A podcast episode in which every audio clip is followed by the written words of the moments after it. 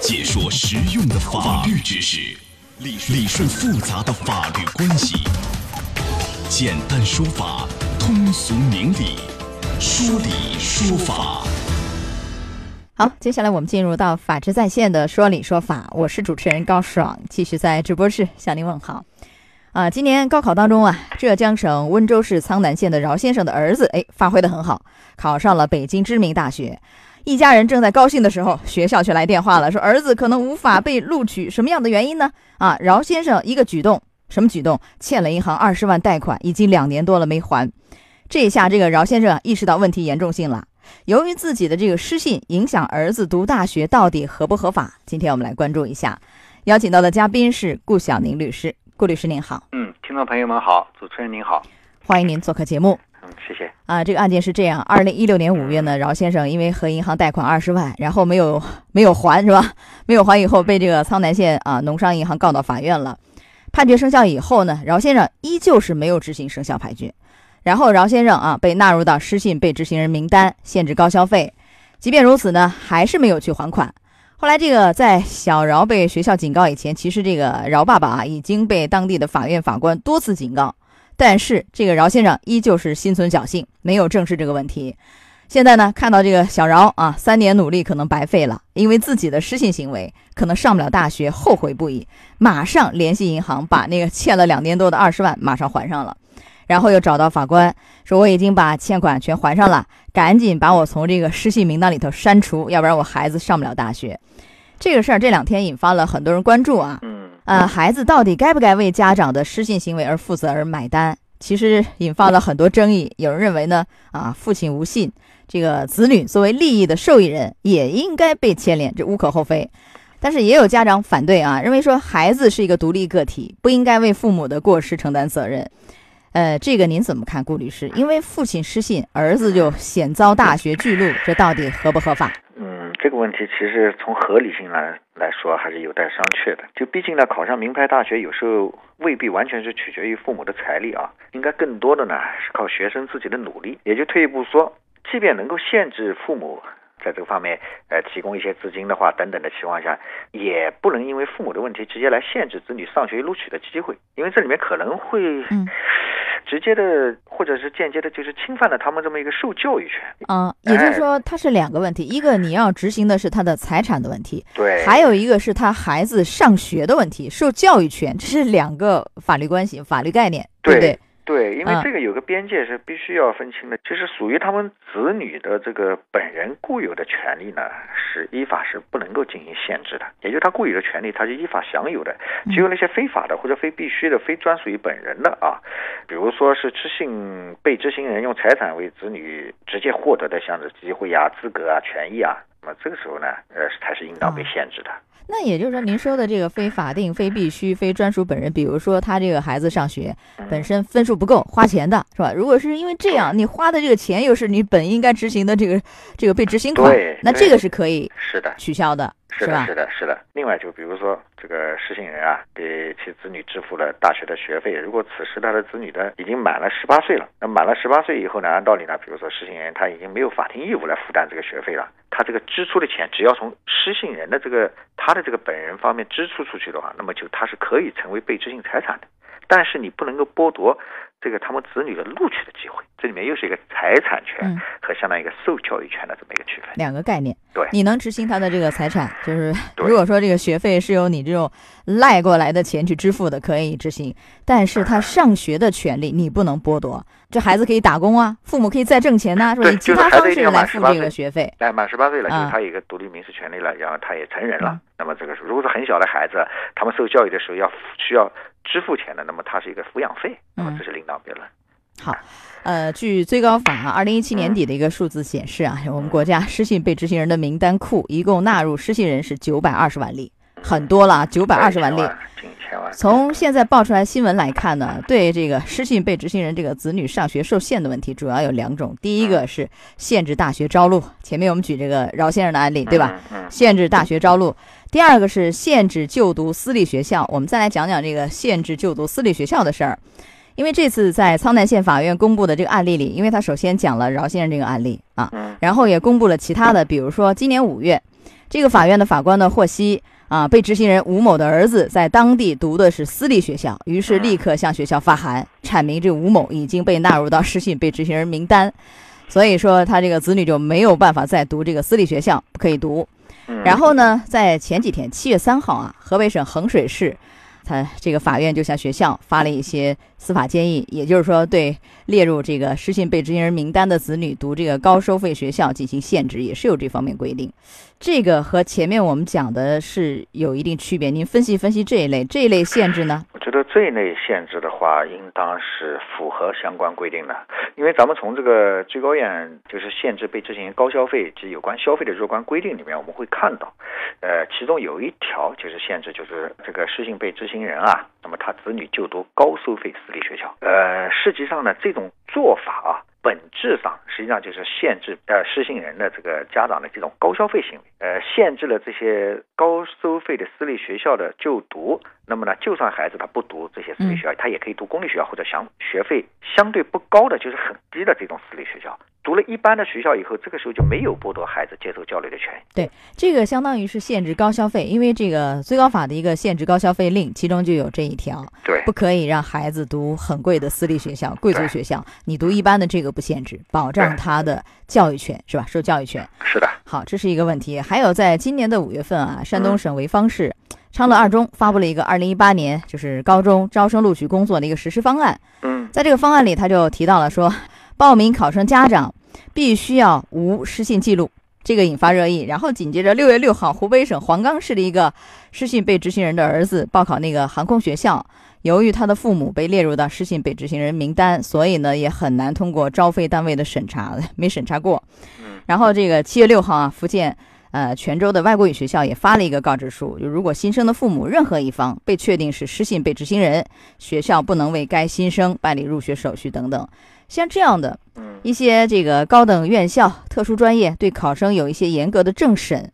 这个政审，因为你父或母是失信被执行人，好，你这个孩子你没有办法上这个学校，政审过不了，这个又合乎法律规定吗？这个其实。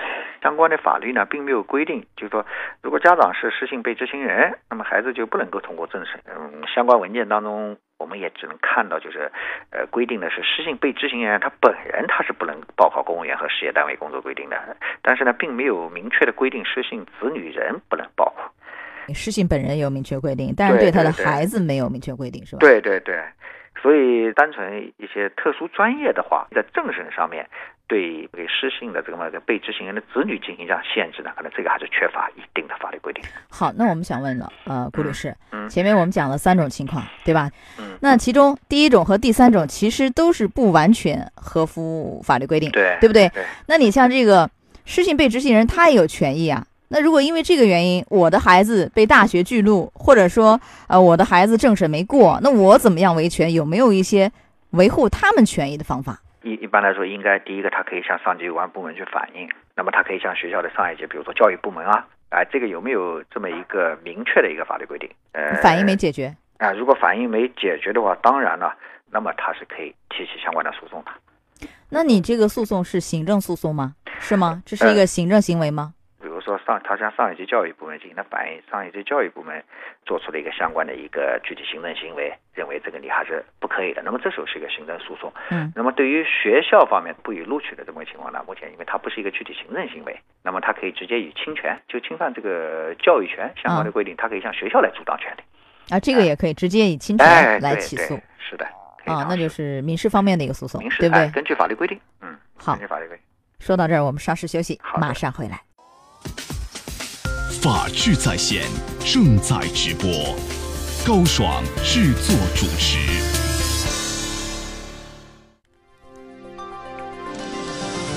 父亲失信，儿子惨遭大学拒录，合法吗？法治在线继续为你讲述。好，接下来在这个说理说法的下半场，我们来讲讲什么呢？也给失信被执行人一些法律提示、一些提醒啊。啊，我们现在就是法院对付所谓的失信被执行人，哎，这个措施一步一步是怎么样的？先发一个叫执行通知书，然后传唤被执行人啊去申报财产，对吧？也可以冻结呀，划扣他的一些存款账户、养老金账户都可以直接就划走。啊，或者是拍卖查封他的房产是吧？或者他的这个动产车辆等等，呃，也可以搜查，然后强制迁出房屋，或者是这个拘留啊、拘传讯问、限制高消费令，拒不配合也可能会司法拘留、罚款，罚款是十万元以内啊，或者严重的话还有拒不执行判决裁定罪，这个是最高判七年。七年。对如果说你这个老赖啊，这个人就涉嫌拒不执行判决裁定罪，然后呢下落不明逃跑的，这个还可以网上追逃，是不是啊？对是是的，是的，因为他违反呃刑刑刑事法律，他这个就有刑事责任了嘛，所以而且他如果一旦涉及到拒不执行判决裁定罪，这是一个刑事犯罪，这个犯罪记录是要跟随一生的，有哪些影响？工作可能不一定能保证啊，有些单位那么对于受过刑事处罚的啊，他可能不能够保证他的相关工作。嗯还有一个呢，如果说他出国办一些移民啊、移民签证，需要你无犯罪记录证明，那么他肯定是呃不符合这个规定的，那么他嗯移民也移民不了。当然还有呢，就是服现役、现役军人入伍，那是肯定是不可以的。呃还有前面您说的报考公务员、事业单位，还有比如说报考像我们律师、司法考试 也不可以。对，那有人说我不在乎，反正就坐牢吧，坐完牢我钱就不用还了这是不对的吧？对啊，是不是还要还啊？因为这个是刑事责任、民事责任，它不能相抵的。呃，刑事责任属于刑事处罚，那么依法的还钱呢，属于一个民事责任，两者互不影响。啊，即使你被比如说服了刑期以后，你还是要依然要还钱，赔偿的义务不会因为有刑事责任而免除的。啊所以很多人，特别是那个就教科书式老赖哈，之前那个他就很叫嚣说，哎，大不了我坐牢啊，坐完牢以后我就出来没事儿，反正你拿我没办法。其实不是，你不可以用坐牢来抵你该还的债，抵是抵不掉。对，即便是这个我们说债务人去世啊，有一些意外去世，这个钱还是要从他的遗产里去去还的，对不对？有遗产还是要还。有遗产你还得要执行。那如果老赖拒不执行，每天还有一个叫延迟履行行执行执行金，嗯，这个能有多少钱？这个也挺多的。他比如说，呃，按照按照这个这个欠款的这个总额，比如说万分之几啊，天有的是，然后呢，有的时候按照一定的时间，呃，延迟履行金的这个数额，随着它的时间慢慢的积累的，有时候往往经过一段时间以后，要高于他欠的债欠的这个本金是非常可观的。所以时间越长，你可能会嗯越麻你烦。哎，你会越麻烦，你会还的越多，你还不如早一点还。你看你欠的钱你这是何苦来的呢？逃也逃不掉。一定要督促我们实行的这个嗯被执行人一定要执行，能够还，包括我们刚才说的对对子女影响，啊、出现了这种问题，你真正的到时候，比如说我们刚才讲的行政诉讼，你去诉讼，但是你本身你确实有很大的错误在内，嗯，是你直接的这种错误确实造成的这样的情况。也不是你说会等着这个相关的我们实实实行被人子女上不了学了，你再去向上面反映，再去反映，这时候就晚了，很多会耽误很多事情，对不对？而且就算你打官司，你打官司孩子那个是上上不了学那个点儿，九月份开学上不了学，你还得在家等着。对啊，而且这个是有争议的事情，最终怎么样还要看各具的情况，看法院最后怎么处理。那么这嗯样一等下来，时间长了以后，你你直接影响的是，确实是一个非常巨大的影响。哎呦，这么看它的成本是非常大非常高，的对啊，非常高高啊，舍不得惦记那点钱是吧？舍不得给，然后你会给更多的钱，要付出更多的一些代价，钱你延迟履行金那里更多，真的划不来。对对对，出现过单位，哎哪个呃要买飞机票，一看哎不能买飞机票，这时候嗯呃原来是失失信被执行人，那可能这单位就对他就解除合同，了有过这样的情况。对，以前我们讲过这个案例啊，单位一查，这是一个失信被执行人，对对所以你看啊，饭碗也没。就我们讲是什么？如果说啊，你被涉及到拒不执行判决裁定罪，已经涉及到刑事问题了，那很可能，嗯，理所当然饭碗肯定没有，因为这个法律有规定是可以解除劳动合同。但是你像您刚刚举那例子，只是因为他在这个单位里买不了飞机票，一查是失信被执行人，然后单位只是因为这个也没涉及到刑事问题嘛，对就解雇了。所以这个也就是说，单位这样的一种解雇其实也是合法的，是吧？对，因为从那个判例上它是合法的，因为他觉得他不符合单位的一般的一项规定啊，包括说说，比如我单位要出差，不，现在不光是飞机票，你高铁啊，现在因为出去大部分都是高铁，因为高铁的是它是全部的座位你都不能买的，动车只能买二等座，动车是？二等座可以买的，二嗯等座以上一等座是不可以买的。啊，这个是 非常影响还是非常大。的对。对，我记得有个老赖，他是呃一个当事人失信被执行人，他是在新疆那儿做生意，嗯。家呢是在武汉，然后被列入这个这个黑名单以后啊，他就很苦恼，我那么远，我飞机票买不了，高铁票买不了，对。最后呢软卧什么都买不了，只能坐那个 绿皮火车，甚至有的时候买不着卧铺，就是坐硬座，就非常辛苦，说我受不了，最后把钱还了的，有这样的案例。对，呃，您再提示一下，因为呃，我们最高法就建立了这个执行黑名单制度啊，对，它列了一系列限制高消费、限制出境、限制行为，有哪一些？您在这儿提示提示。除了我们刚才说的无法乘坐飞机、高铁、动车二等座以上的座位。呃，包括列车的软卧，包括限制出境。那么其实还有就是说，星级以上的宾馆、酒店、夜总会等等的高尔夫球场，这是不可以的。还有呢，不能够购买不动产或者新建来扩建高档装修的这样的一个房屋，包括租赁高档的写字楼啊、宾馆啊、公寓等等的进行这样的一个办公行为。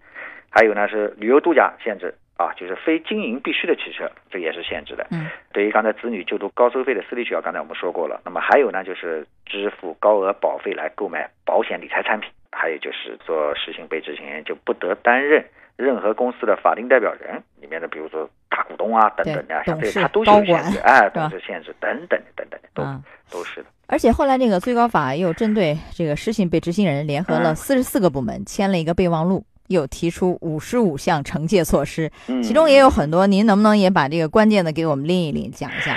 对，他这五十五项当中，我记得比较关键的啊，比如说对失信被执行人设立金融类机构行业的这么一个准入，那你不得参与这些行业，在这个里面包括担任重要职务、享受优惠的政策啊、荣誉啊等等的方面做出了一个限制。还有一个呢，就是非常重要的，就是对于失信被执行人唯一的住房，确定法院是可以拍卖的。你要来偿还，那么你申请人呢？那么你呢，只需要按照廉租房的标准，为这个被执行人啊提供一套小面积的房屋，然后呢，这个按照当地平均租房的价格，为他提供五到八年的租房费用。或者或者这个失信被执行人他是有一套房子，儿子或孩子有房子也可以，那是可以住住儿子家、孩子家，对对，能执行他那套房产，对对对吧？这是可以的。是的，是的。然后包括像银行信。申请的信用卡贷款啊等等的这些都有限制，包括芝麻信用的这些限制，网络上的一些支付的限制，哎，都是有。所以这个的话，我觉得还是非常的严格的。呃，还有一些案例，我们再讲一讲。有这个失信被执行人，就是他对法官说：“我有房啊，我有房，你看看。”然后呢，他就拿一个那个二维码让法官扫，你看你扫一下，扫出来是吧？我有房子。嗯。结果后来这个法院回去啊，法官回去一查，不对呀，这房产是假的，不是他名下的。好，找到他询问说：“你这样要造假，你要是做一些这个虚伪陈述的话，有可能是要坐牢的啊。”这个失信被执行人一听吓一跳，赶紧说：“啊，我是没有房子，那是我造假。”好，最后也是被拘留。对，所以不要有一些歪主意，是不是？对，你给提示提示。是的，对这个失信被执行人的相关的，比如说亲友啊。邻居啊，那么呢，其实我们也提示一下啊，呃，因为也有过不少这样的案例，这个亲友、邻居或者大家比较关系好的朋友啊，像实行被执行人通风报信，比如说呃故意隐瞒啊，或者说法院来的时候通知你啊，你你赶快出去赶快别来，赶快走，赶快别来，赶快走，像这样的情况，那么这种情况有可能要承担相应的法律责任的，比如说有的我们会看到有的案例被罚款五千元，有的还会被行政拘留十五天，包括如果说失信被执行人。或者你的家属以暴力威胁或者其他方法阻碍司法这个工作人员执行职务的，人民法院也可以根据情节轻重予以罚款拘留；情节特别严重构成犯罪的，还会被依法追究刑事责任。这个实行被执行人还是能够尽快履行他的相关的义务。是的，要不然越来越被动，越来越麻烦啊！这个因为无论你是生活经营还是怎样，都会受限，对吧？这个空间已经被压缩的越来越小了。是的，还有人会撕那个法院的封条，千万不要撕，还是撕了这个会怎么样？那罚款、拘留啊！你如果说情节严重，犯了刑事责任都是有可能的。啊，对。好，到这儿结束我们的说理说法，我们稍事休息，马上进入到维权法宝。法治在线，高爽制作主持。节目收听时间：首播 AM 七零二江苏新闻综合广播十六点到十七点，复播 FM 九十三点七江苏新闻广播二十二点三十到二十三点，次日两点到三点。想咨询法律问题和主持人高爽互动，请下载大蓝鲸 APP 到高爽的朋友圈，节目微信公众号“江苏台法治在线”，网络收听方式：江苏广播网三 W 点 VOJS 点 CN，智能手机下载大蓝鲸 APP 或者蜻蜓软件搜索“江苏新闻综合广播法治在线”，可随时收听。